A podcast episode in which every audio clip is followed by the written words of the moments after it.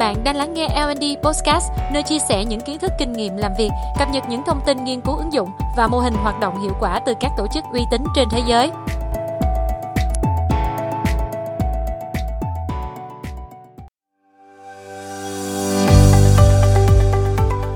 Chào mừng bạn đã trở lại với L&D Podcast.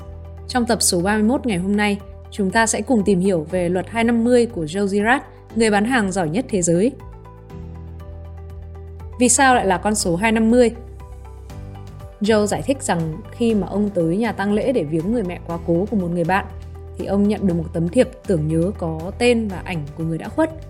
Lúc này trong đầu ông đã lóe lên một câu hỏi, và ngay lập tức thì ông đã hỏi người nhân viên phục vụ lễ tang là làm sao mà ông ấy biết được số lượng người tới dự để mà in những tấm thiệp này.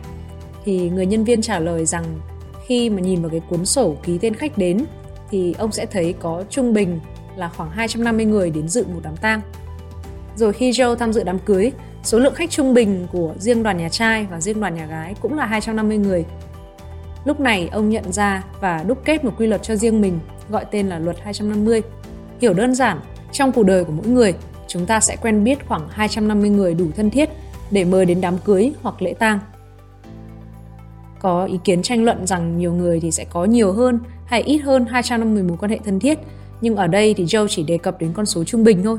Vậy ta hiểu rằng khi mà ta gặp 50 người trong một tuần, nếu chỉ hai trong số họ không hài lòng với dịch vụ và cách cư xử của chúng ta thì đến cuối năm ta có khoảng 26.000 người không hài lòng với mình và có khả năng là ta sẽ đánh mất rất nhiều khách hàng tiềm năng.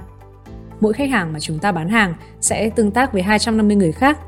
Nếu chúng ta bán cho khách hàng này tốt thì 250 người khác trong vòng tròn quan hệ của họ có thể tìm đến chúng ta để mua hàng liên tục làm tốt công việc, xây dựng mối quan hệ và đối xử tốt với các khách hàng một cách công bằng, đáp ứng được các nhu cầu của họ sẽ làm cho việc bán hàng dễ dàng hơn nhiều về lâu dài.